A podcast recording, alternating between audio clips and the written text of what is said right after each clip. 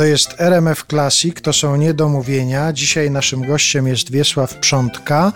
E, rozmawiamy między innymi o płycie, którą Państwu polecamy. Quinteto Tango Nuevo, Astor Piazzolla Los Pájaros Perdidos, czyli Zagubione Ptaki.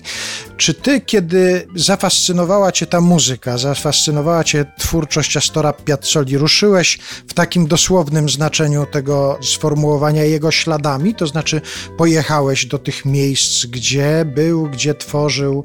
Do Buenos Aires pojechałeś na przykład? Poleciałeś? Tak, tak, w końcu byłem, ale to było stosunkowo niedawno, bo to było w 2018 roku i to była nasza podróż poślubna, moja i mojej żony Gabi prezent od naszych gości. Pojechaliśmy w podróż poślubną, gdzie spędziliśmy trochę czasu w tej Argentynie, nie tylko w Buenos Aires, ale zaczęliśmy od Buenos Aires i często tam bywaliśmy, ponieważ gdziekolwiek chcieliśmy polecieć w Argentynie, w inne miejsca, to i tak wszystkie samoloty leciały przez Buenos Aires.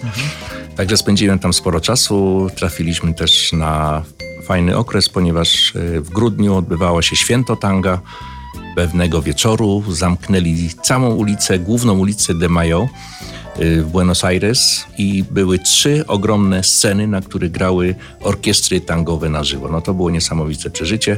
No a wszyscy oczywiście tańczyli tango.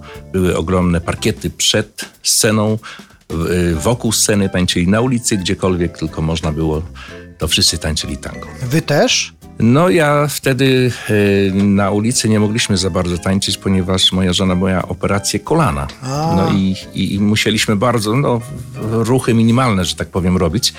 Aczkolwiek uczyliśmy się trochę tego tanga, ponieważ y, zapragnęliśmy na ślubie jako pierwszy taniec zatańczyć utwór Astora Piazzoli. I właśnie chodziliśmy do Michała Jagaty, szkoła tanga Casabuena do której też chodziła później Gosia Kowalińska i tam nauczyliśmy się właśnie tańczyć tango, no na razie my tak można powiedzieć raczkujemy, bo, bo żeby wejść, wejść e, rzeczywiście w te tajniki tanga, to trzeba trochę pochodzić i przede wszystkim chodzić na milongi, żeby później ćwiczyć i trenować te kroki taneczne.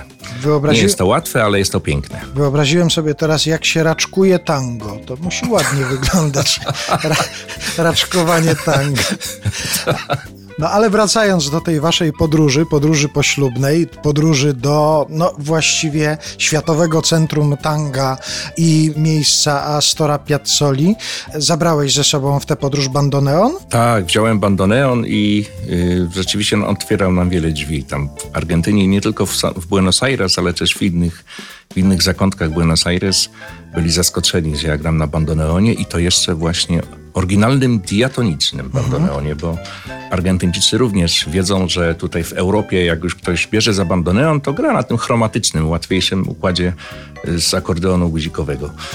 Natomiast jak się dowiedzieli, że gram na bandoneonie diatonicznym, no to ich to zaskoczyło. Pytali mnie, u kogo się uczyłem, już od razu jakiego mistrza, bo oni tam mają swoich mistrzów. Ja mówię, no, sam w domu ćwiczyłem, się uczyłem, chciałem do tego sam wszystkiego dochodzić.